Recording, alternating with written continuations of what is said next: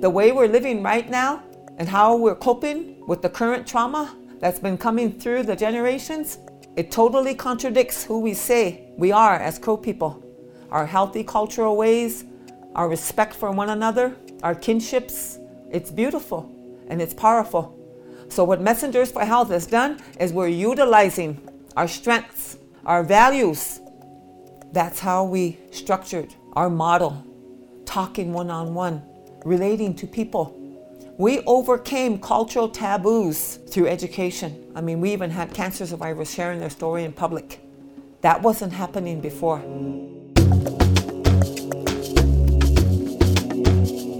Welcome to the Stories for Action podcast. This episode is part of the Life in the Land project, which is a series of films and podcasts produced by Stories for Action, which hears from folks who interact with the complexities of Montana's landscapes and communities, speaking to the value of locally led and collaborative work, and the holistic approaches needed for healthy communities and the ecosystems that they're a part of. I'm your host, Lara Tomov.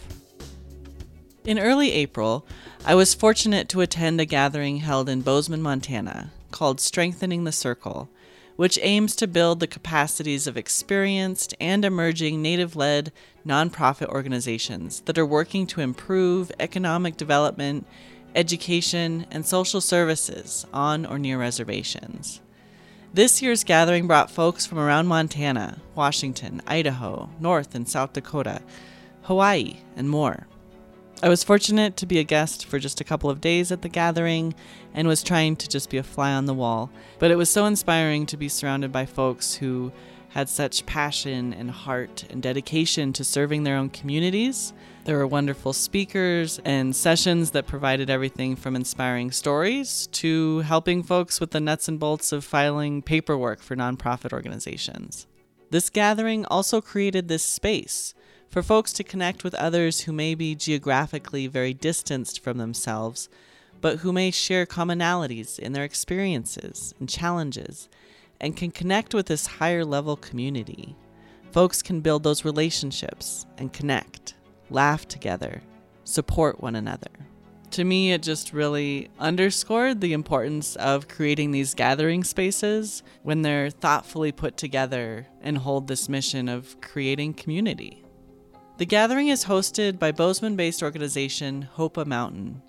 Hopa Mountain's mission is to invest in rural and tribal citizen leaders who are improving education, ecological health, and economic development. The foundation of Hopa Mountain's work comes from a perspective that I have to say I fully resonate with and appreciate, and I'll read you an excerpt from their site to show the root of what drives their work. They say, quote, "The possibilities for economic, environmental, and social health in the region where they work, the Northern Rocky Mountains and the Great Plains, lies in the strength of the people, especially our relationships with each other and with the land we love. In every community, there are not only good ideas, but community leaders who get things done and to whom others turn for help. Citizen leaders know their community's people, values, beliefs, language, and ethnic characteristics.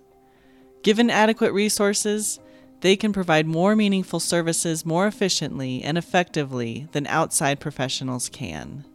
Hopa Mountain recognizes the critical role that citizen leaders play in their communities, and we dream of what they could accomplish if they had access to more resources."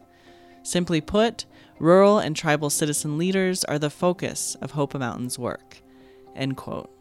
I encourage you to check out hopamountain.org to find out about the many programs that they host and partner on, including community leadership programs, local food programs, connecting young folks to mentors and other services to help them succeed in college or vocational schools, and so much more.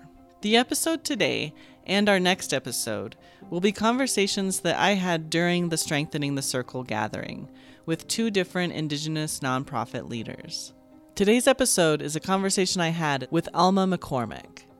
Alma is a member of the Apsáalooke or Crow tribe and resides in Crow Country in the south central region of Montana. She's the executive director of an organization, Messengers for Health. Messengers for Health provides health education and outreach through a cultural approach for the Crow people. They hold a mission to grow, foster, and support trusted and respected community leaders to improve the health of Apsáalooke men, women, and children, using solutions that respect and honor their strengths, culture, stories, and language. Messengers for Health began with a focus in cancer prevention for women of the Crow Nation, but their work has expanded to serve Crow women, men, and children in various aspects of health outreach. It's important to provide some cultural context around this work. There is no word in the Crow language for cancer, and historically, saying this word out loud was thought to ask for it to come upon you. Folks didn't talk with each other about cancer screenings or share with others, including family members, when they had a cancer diagnosis. They often received the diagnosis alone, went through treatment alone, and often only at the end of their life would share the diagnosis. There was also a lack of communication among mother and daughter relationships regarding safe sex, and therefore around risks of cervical cancer. As Messengers for Health states on their website, it's difficult to convey the strength of these cultural taboos and the efforts that it took for Messengers for Health to break through the barriers. Community members also shared with them that there was not a great deal of trust between tribal members who were patients and their healthcare providers. Knowing this cultural context shows the effective impact that Messengers for Health has had, as they focus on improving cancer awareness, patient advocacy, and accessibility to quality cancer screenings for Crow tribal members. Crow men and women are now talking about cancer screenings to each other. Cancer survivors are speaking out in public, and support groups have been established. Cervical cancer, once a quiet and deadly epidemic among the Crow women, is now discussed openly. One tribal member said this about the overall impact of Messengers for Health. Women are the backbone of the Crow community. Cure the women and you cure the community. Messengers for Health also expanded into work around diabetes and other chronic illnesses. They began a health promotion program called Banala, which in the Crow language means to go give advice. This program is free for community members and is a series of in-person gatherings, which includes sharing a meal together. Program leaders, who are community members living with chronic illnesses who are doing well with their self-care, will encourage others who are facing similar health challenges. These gatherings strengthen support amongst community members and remove stigmas around speaking about health issues and reaching out for help. They allow folks to gain knowledge and tools for healthy living and to apply Crow cultural strengths to improve community health on a systemic level. As I spoke with Alma, the organization's executive director, I was struck by the conviction with which she speaks about her work, a fierceness that is also nurturing. It is clear that every part of her being is dedicated to the mission of her work, and for her, it is personal. Alma will share the story which prompted her to become involved with cancer prevention work 30 years ago. Just a warning, childhood mortality is spoken about in Alma's story. Alma begins by sharing some of the early years of her own life, speaking very candidly to challenges, inner strength, and the communal ties of her people. I'm a member of the Crow Nation, born and raised on the Crow Indian Reservation in Montana. The Apsáalooke, the more kind of official name for our people, the children of the large-beaked bird. I speak my language. I was brought up by my grandparents, so I always feel blessed because I spoke the Crow language as my first language, as we all did during my generation and maybe a couple more after me, and then we're starting to kind of lose our language, which is very unfortunate, but we're kind of taking some steps now to maintain it. So I grew up also learning the Crow cultural ways through my grandfather, and then my grandmother was more of a woman of faith. You know, she was a prayer warrior, and I learned a lot. I felt like I was really blessed to have that upbringing. I lost my mother at a young age. I was only 8, and that was the reason why my grandparents raised me. She died tragically. She went through domestic violence with my stepfather, and so I have 6 brothers. I'm second to the oldest. Most of us were raised by the same grandparents, And then the youngest two brothers were kind of raised by family. We have a strong kinship and clan system, and you know, we always want to take in our loved ones. When something like this happens, there's always someone there to fill that void and to provide that love and nurturing for a child when things happen where a parent passes away or there's a void. And so I'm very thankful for that. We're very close, like my mother's sister is also my mother. So I have many mothers and grandmothers who kind of take me under their wing. And so a little bit, you know, just about our cultural ways and how even though I went through that, I was very blessed to be brought up in a good way. I still did experience, you know, some trauma, neglect, so extreme that it could have really affected me. But I went through life, you know, being a good student and going on through high school. I started college right away, but I wasn't ready. It didn't go so well. But I think one of the most important things that I did in my life, which has really made me who I am, is, you know, I established my relationship with Akbaratia, the creator of everything. I established my relationship, and it was right in college. I felt like once that happened, I began my personal path towards healing of things that go way back to what we call historical trauma and those, you know, the intergenerational that's been passed on, and what I've seen in my own family as well as other Crow people in my community in growing up. And that was really disrupting our strong, good cultural ways and our family structure. I went on in life, and I was blessed with a set of twins, my first babies, boy and a girl. It was a challenge. I had not married the father of the twins just yet. We got married a few years down the road, but while I was still a single parent of a set of twins and going through that challenge and just awaiting their birthday, when they would turn one, the week of their birthday, my little girl was diagnosed with neuroblastoma childhood cancer. And with that devastation, you know, I really thought I was going to just lose my mind. You know, I could not cope with this. This should not be happening to a little child. But because of my strong faith, you know, that I had established, and I began taking steps towards the chemotherapy. But when she was diagnosed, they already told me she was only going to live 9 months to a year. Well, she lived almost another year. Right there in the hospital room where my little girl laid and had passed away. I didn't realize it. It happened in a beautiful manner, though. It was just her and I in the room before she passed. I laid hands on my little girl, and I thanked the Lord for healing her. And it's like she rolled over and went to sleep, and that's how she passed. And through that devastation, it could have turned me to where I could have just taken a path where I could have just easily fell into substance abuse, because I had experienced it in my younger life. And many of my people, the Crow people, have fallen into it. That's how we're coping from this trauma, from previous to today, of grief, of loss. We can fall into that. I know people my age and older that are still coping with alcohol and drugs and pain medication. But I am sober. I've been sober for years, since the age 23. Because of that, you know, I'm thinking, you know, people would say, well, what's the big deal? You're sober. I know other sober people, but no, it is a big deal.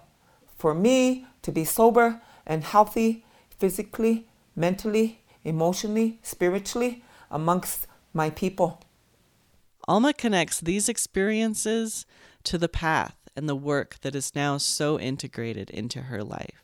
Once I went through that, I believe I was divinely placed in the path of healing, because I had passion in my heart. Even before my little girl passed away, when we were at the Denver Children's Hospital, my heart went out to other moms as I seen the other children, all ages, and the way they looked and the hair loss and, you know, what was happening, even though I was going through it. And that's what compassion is. is suffering with others, regardless of what you're going through. Even somebody that's a stranger. I didn't know these people, but my heart went out to them. And it started like, well, I'm going through this too. My little girl is in the 4th stage. She's not expected to live. I'm just trying experimental chemotherapy. Don't even know if it's going to work. But my heart goes out to these others. So after the loss, that passion was there. That passion was there, and if I can help people prevent cancer, well, I'm willing to do it. And the doors opened up. And I started working with the state of Montana. They were just getting off the ground with the Montana Breast and Cervical Health Program.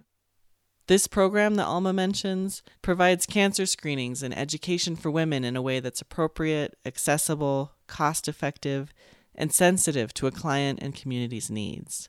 And just to note, a reminder to what we mentioned in the introduction of this episode about the historical stigmas that existed at this point in the Crow community about speaking about cancer, including speaking about preventative measures, such as getting screenings. I would schedule appointments for several Crow women. I would transport them in my own car, take them from the reservation into Billings to where they were receiving the screening at the facilities there.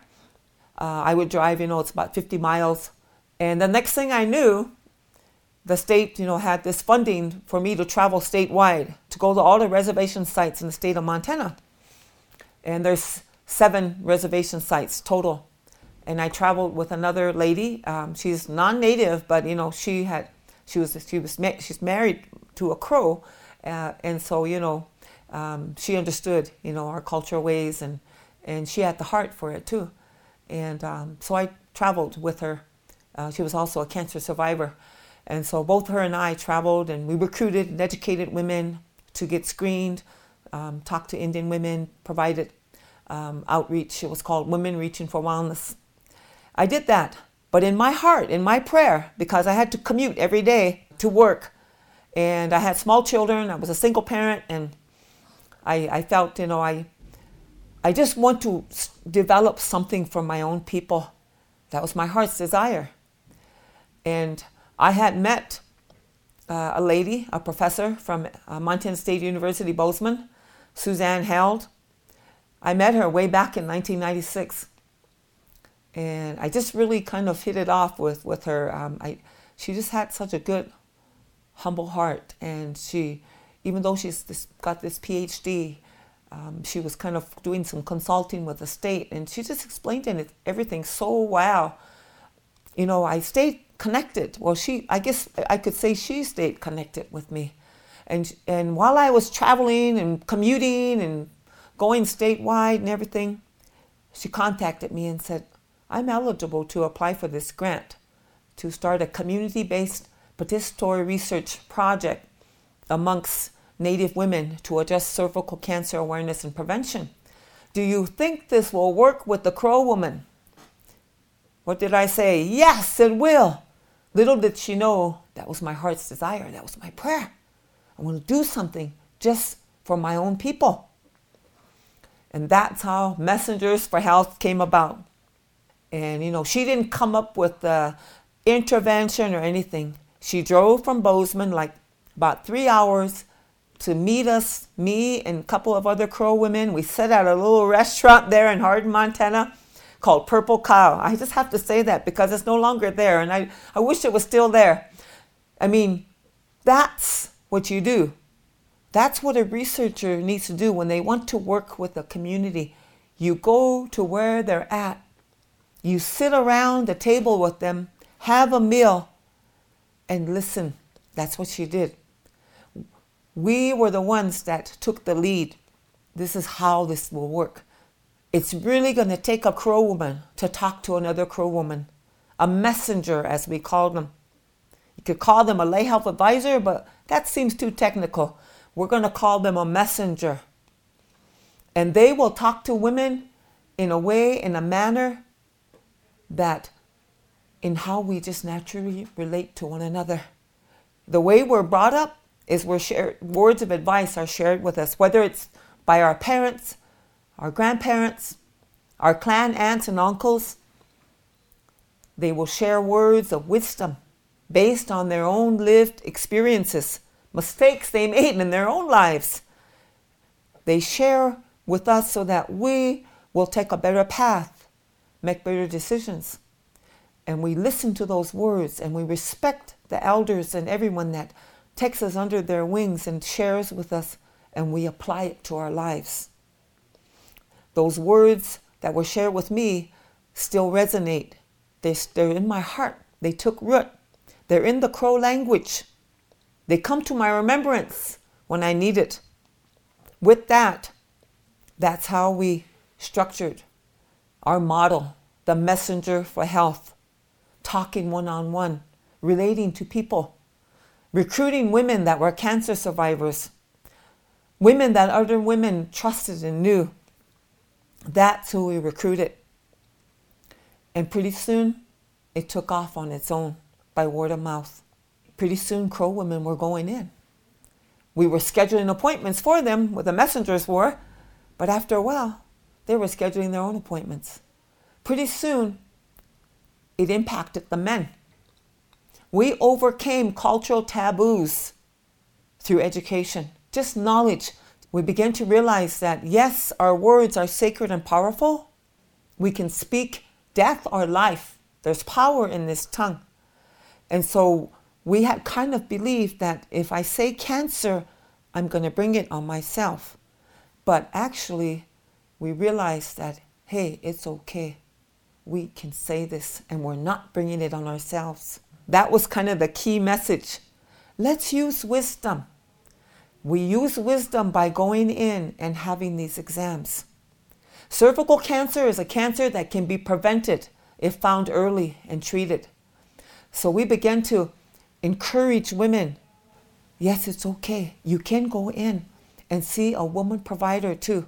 And yes, we are modest as Crow Indian women, and that's a good quality, but it's not going to keep us from going in and having this exam. Breakthrough. Breakthrough. The next thing we knew, we're in the Crow Fair celebration and powwow parade with a float that says cancer awareness in Indian country. The next thing we knew, we could put it on our brochures, when before they didn't want to see cancer on a brochure. And so American Cancer Society funded us for a total length of time of 10 years, 2 rounds of 5 years of funding. And even then, we were told by the program manager that was phenomenal. As good as some programs are, they don't fund them again like that. It allowed us the time to establish trust. Now there is the key. Trust. The Crow people trusted me. They know that I lost a daughter to cancer. They know how I overcame that trial. So because of that, they were able to trust me. And when I brought in people from MSU Bozeman, they began to say, well, they must be okay. And they began to trust them. And it took time, but the trust was developed. Alma speaks to how this outreach work expanded to pivot to other connected needs within the community and formed the official nonprofit organization, Messengers for Health. Cancer awareness isn't the only issue that our people are facing. There's other issues that need to be addressed. We're talking health disparities, Indigenous people and other minorities that have faced historical trauma. We're not the only ones. And so we decided, what can we do? We want to sustain what we're doing. We want to continue these services. We want to reach the Crow men. They came up to a booth and looked at all the stuff for women, and one Crow man said to me, what about us? And that was huge. And, you know, he was kind of teasing, too, at first. What are you trying to sell here, you know? And I said, no, I'm not trying to sell anything. This is all free stuff, you know? And I started talking with him, and, you know, we use a lot of humor in our culture, too, you know? And pretty soon he said, you need to talk to my wife. And, you know, it was just that rapport. It was okay because, you know, we're respectful. Men and women, we have to respect one another. And we're taught that at a young age. And so you're careful. You don't talk about personal things. You're careful about what you talk about. But the awareness was so great that it was okay. If a Crow man came up to my booth I was able to talk to him about cancer. I was able to talk to him about this exam that women need to have. And so we decided as a board, we need to become a nonprofit. That's how we're going to continue. That's how we're going to establish our foundation. And we're going to continue to address other issues and have that liberty to be sovereign, to not be affected by the tribal politics. See, sometimes there's tribal health programs that start something good, but when the funding ends or a new chairman comes in, they remove everybody and hire new people. That affects a good program. And our people know that. So they even asked us, are you guys under the tribe? And we said, no, we're not. And even when we did the survey, asking 100 women about their health, you know, I told them what we're doing here, this data that we're collecting is going to directly benefit the Crow women. And so we had to do what we said we were going to do. Integrity, trust and integrity go hand in hand. People are watching. People know you. There's nothing hidden from people. They know the kind of person I am, the way I conduct myself. I didn't think I was going to become a leader for my people. Now I am the executive director. Messengers for Health became a nonprofit in 2010. We continued cancer services. We began a little project for the Crow men to address colorectal cancer amongst the Crow men. We titled that Crow Warriors for Health. And they began to stand up and talk about this. Because the men folks, they always, you know, think they got to tough it out. If they're feeling some pain or something going on in their body, they don't want to talk about it because they're the ones that take care of the family. They don't want their family to be concerned. So a lot of times they weren't going in. And by the time they would find, you know, prostate cancer or colon cancer, it's already in a later stage. And so it's those kind of things. Such a breakthrough. I mean, we even had cancer survivors sharing their story in public. That wasn't happening before. Alma says that as they continued in their work, they incorporated outreach to young women and girls. And that came from when we were doing the outreach with the women. Once they realized the risk factors for cervical cancer, they said, you need to talk with the young girls.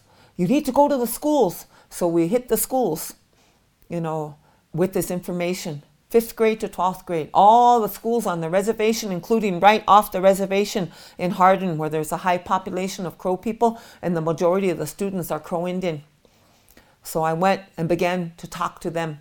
And then students from MSU Bozeman worked with us, most of them Native, some non-Native, going into community health, becoming nurses, becoming medical providers. They get to come and get hands-on, not so much about research, you know, tools and methods, but more importantly, how do you relate to women or men, to any person, any human being, to develop that rapport, to just be so sincere that they feel your heart, they're in tuned. That's all people want, is someone that cares, someone that is concerned. And when you have that heart with someone, they will discern it. And once they feel that, they'll let their guards down and begin to open up and receive the information you have for them. And that's been why Messengers for Health has been successful. And we went on, like I said, you know, we've been a nonprofit now for 13 years. I kind of keep track, you know. And so 2010, I think the earlier years, we were just kind of barely, you know, kind of hanging in there. And, you know, they say it takes like 3 years or so to become well-established as a nonprofit. Well, I think it kind of took us maybe a little longer, but that's okay. We began to develop our foundation as a nonprofit. And I have to say this, when we talk about community-based history research, you know, that's thrown out there. That seems like that's really where research should go. Sometimes Native communities are kind of like shying away from it, but I can say truly right now that I have been blessed with a researcher whose heart was vested from the very beginning. Your heart has to be in it. It goes back to that passion and compassion. I speak this to researchers, you know. They want to hear about our work and why it's been so successful. This little program called Messengers for Health that started out as a CBPR project with MSU Bozeman, and now they're this nonprofit and still doing work with MSU Bozeman. Well, because this researcher heart was in it. She just humbled herself. And even though the funding ended from American Cancer Society, we were going to become a nonprofit. We had all these presentations, publications nationwide. She was not done with us. She didn't say, well, you guys are going to be a nonprofit. You know, I'm on my way to do more work. You know, I'm kind of a successful researcher now in the research world. No, that was not her attitude. She stayed by our side, volunteered her time to help us become a nonprofit, to even work with me one-on-one. Alma also gives recognition to the gathering we were attending at the time, Strengthening the Circle, and hosting organization Hopa Mountain for the support that she says was and still is key for Messengers for Health's progress. She references Bonnie here, who is Bonnie Satchitello-Sawyer, the co-founder and executive director of Hopa Mountain. We were coming here, you know, just diligently and learning and grasping everything.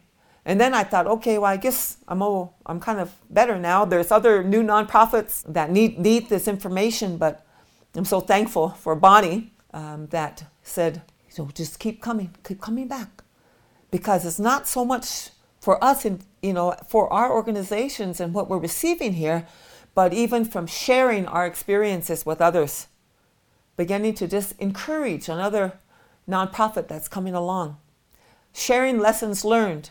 You know, what we weren't quite aware of. Oh, we're supposed to file that 990 and things like that, you know.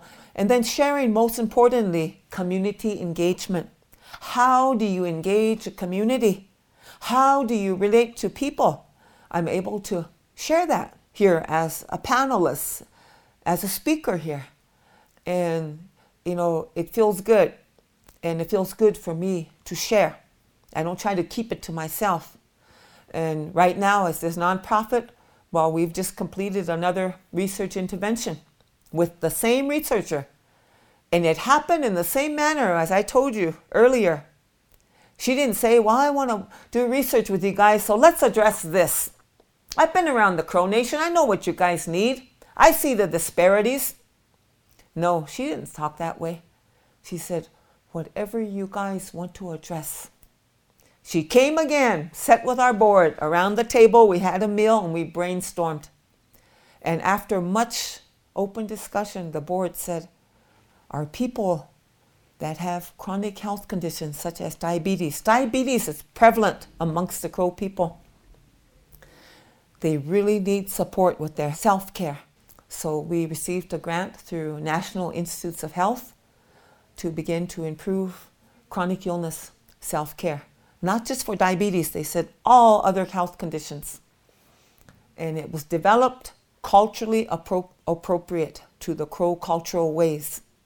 It was going to take a person who has a health condition, such as diabetes or asthma or whatever the condition was, that was managing well, not letting this condition keep them from being involved, you know, in the workforce or social activities. We're very social as Crow people, you know, social activities, going to basketball games, encouraging the youth, you know, our cultural activities. It's all really important. That's how we relate. We like to go out and about and be sociable. And when someone has a health condition, it seems like, you know, they can't do that. But these people did that. And so we recruited those kind of people that became the mentors, and they facilitated some groups. I guess you could call them kind of a support group, but we referred to them as gatherings. And it all came about because I interviewed 20 people, you know, for that initial data collection. I met with 20 people who shared their stories. Now there it is, the key, their stories. I met with these people one-on-one. I did all the interviews, male and female, age 26 to 78 years old. These people all had chronic conditions. And I sat with them just like we're sitting right here, recorded their story. The first question, the open-ended question I asked him was, how has your health been from the time you were young until now? And they shared their story. Some didn't share as much, but the majority did. They shared their hearts. And when we talked about historical trauma in there, do you think historical trauma has caused our Native people, our Crow people, to end up with these health conditions and has affected how they cope with it? Certainly, indeed, it did. And they began to share, and it was powerful. And I shed tears with them. And even after we shut the recorder off, they continued sharing. They were releasing. And I prayed with most of them.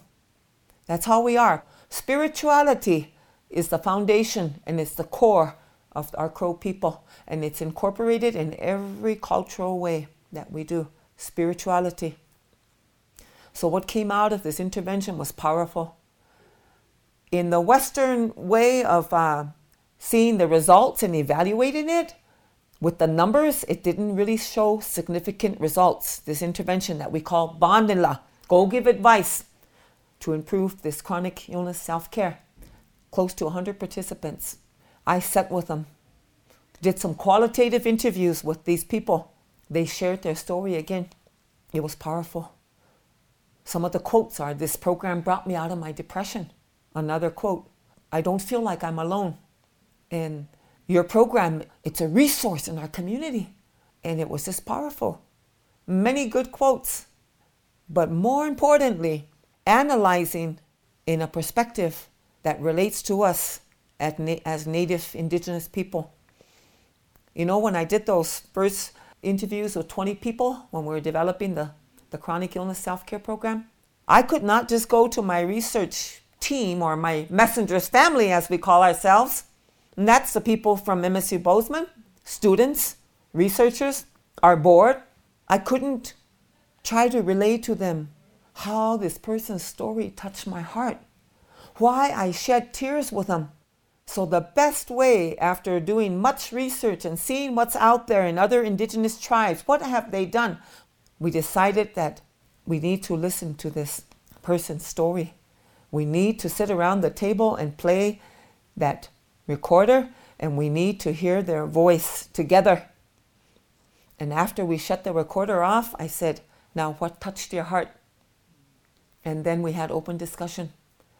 And the common themes, as they call them, when you transcribe, you know, the data of someone's story, and you just pull the common themes from everybody's story, what's common.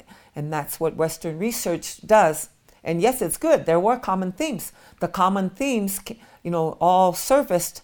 But more importantly, those deeper issues of depression and grief and unforgiveness, they surfaced. And even how we structured our intervention, it just naturally unfolded. And it was beautiful. And it was powerful. And it was effective. From that, we're beginning to address mental and emotional wellness of our people to help them begin the path of healing through forgiveness. I ask Alma to elaborate on her focus of forgiveness and how she sees this as a form of cancer prevention, being that the lack of forgiveness links to built-up stress and trauma, which can fuel cancer and chronic illnesses. About forgiveness, I mean, and when we talk about the trauma, I experienced it, even just the trauma of losing my mother when I was only 8 to a very traumatic domestic violence situation. And even when I was 3 years old, I was going here and there to my grandparents and to my mother's sisters, like, you know, looking for a place of security because my stepfather was abusive to my mother. And alcohol was involved. I felt like I was went through neglect and abuse, and I was angry towards my mother for putting up with the abuse and just wanting to be with her husband, my stepfather, and didn't care that my older brother and I were with the grandparents. It's like she was more than glad if we want to stay with the grandparents or with my aunt, go ahead. I really didn't have a relationship with my mother. I have very vague memories. And then when I was 8 years old is when she ended up dying, hemorrhaged to death in her ninth month of pregnancy because of the physical abuse that she was enduring. At that time, you know, you're a child, so you lose a parent. And then, yes, our Crow family were structured to where, you know, there's someone there to fill the void. My grandparents took me in, as I mentioned, but there was still that void. I needed to grieve. Yeah, I don't care if you're a child. You need to grieve. But I was repressing it. I kept it in. It seemed like I was okay, but I was hurting within myself, even as a child. But I knew my culture, and I knew my language. Language is a culture. They go hand in hand. And so I was thankful for that. And as I grew, I was an A student. I was on honor society. I went into high school. I was in sports.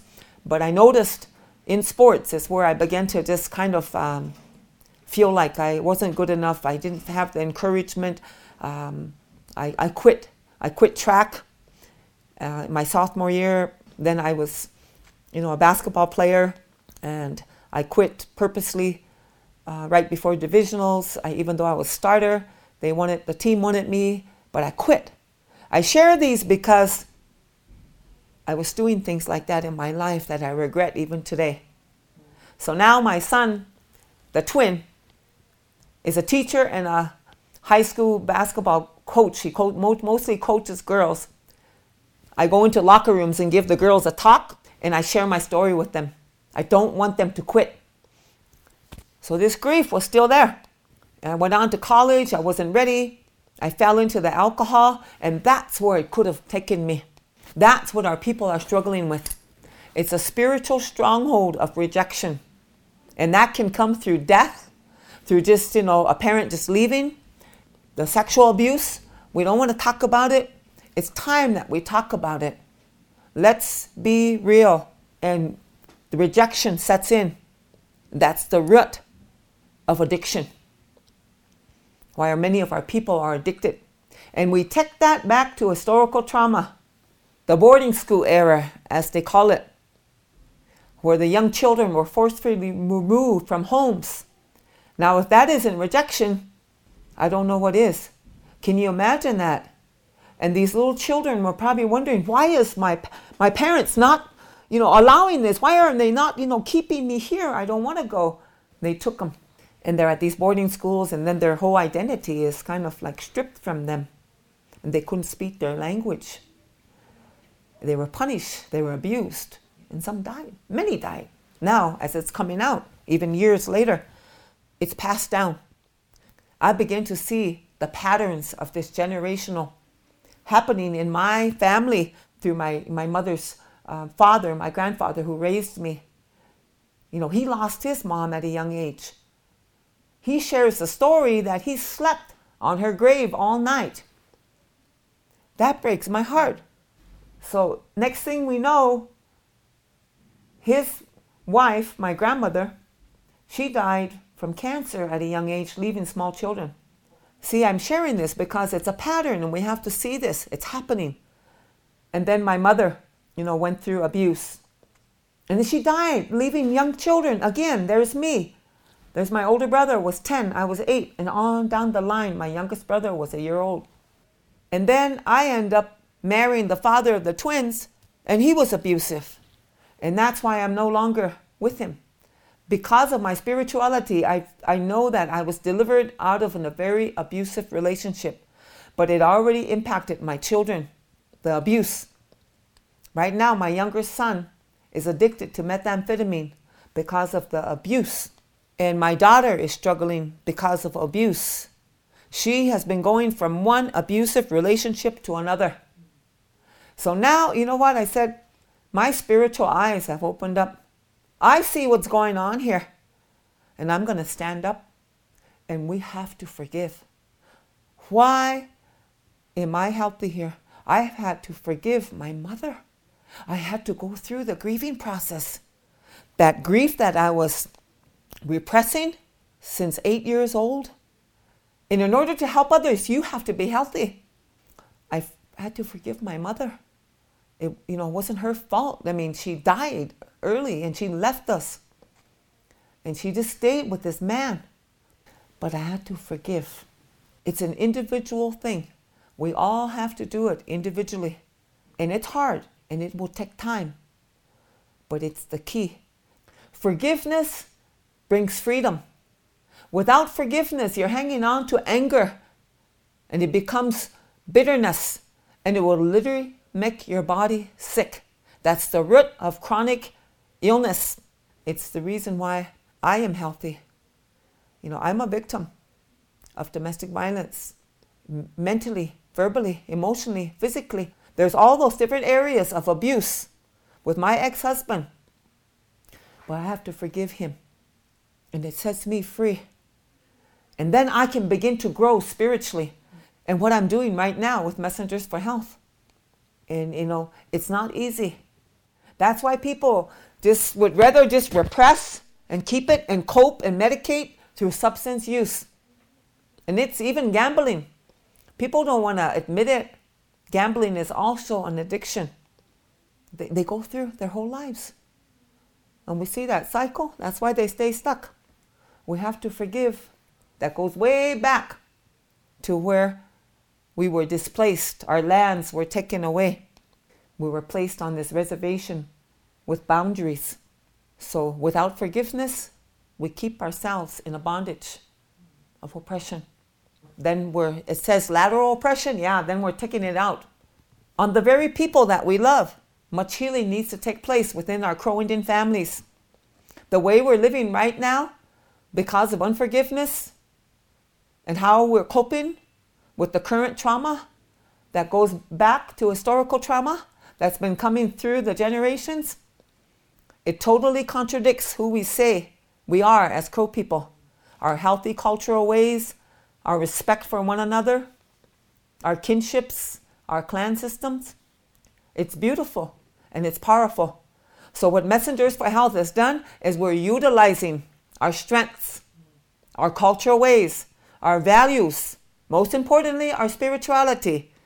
And every day is a good day. You never have a bad day. The only time you have a bad day is when you lose a loved one. That's the only time you can say you have a bad day. But otherwise, every day is a good day. And forgiveness is key. Forgiveness is powerful. Forgiveness will begin you on your path towards healing.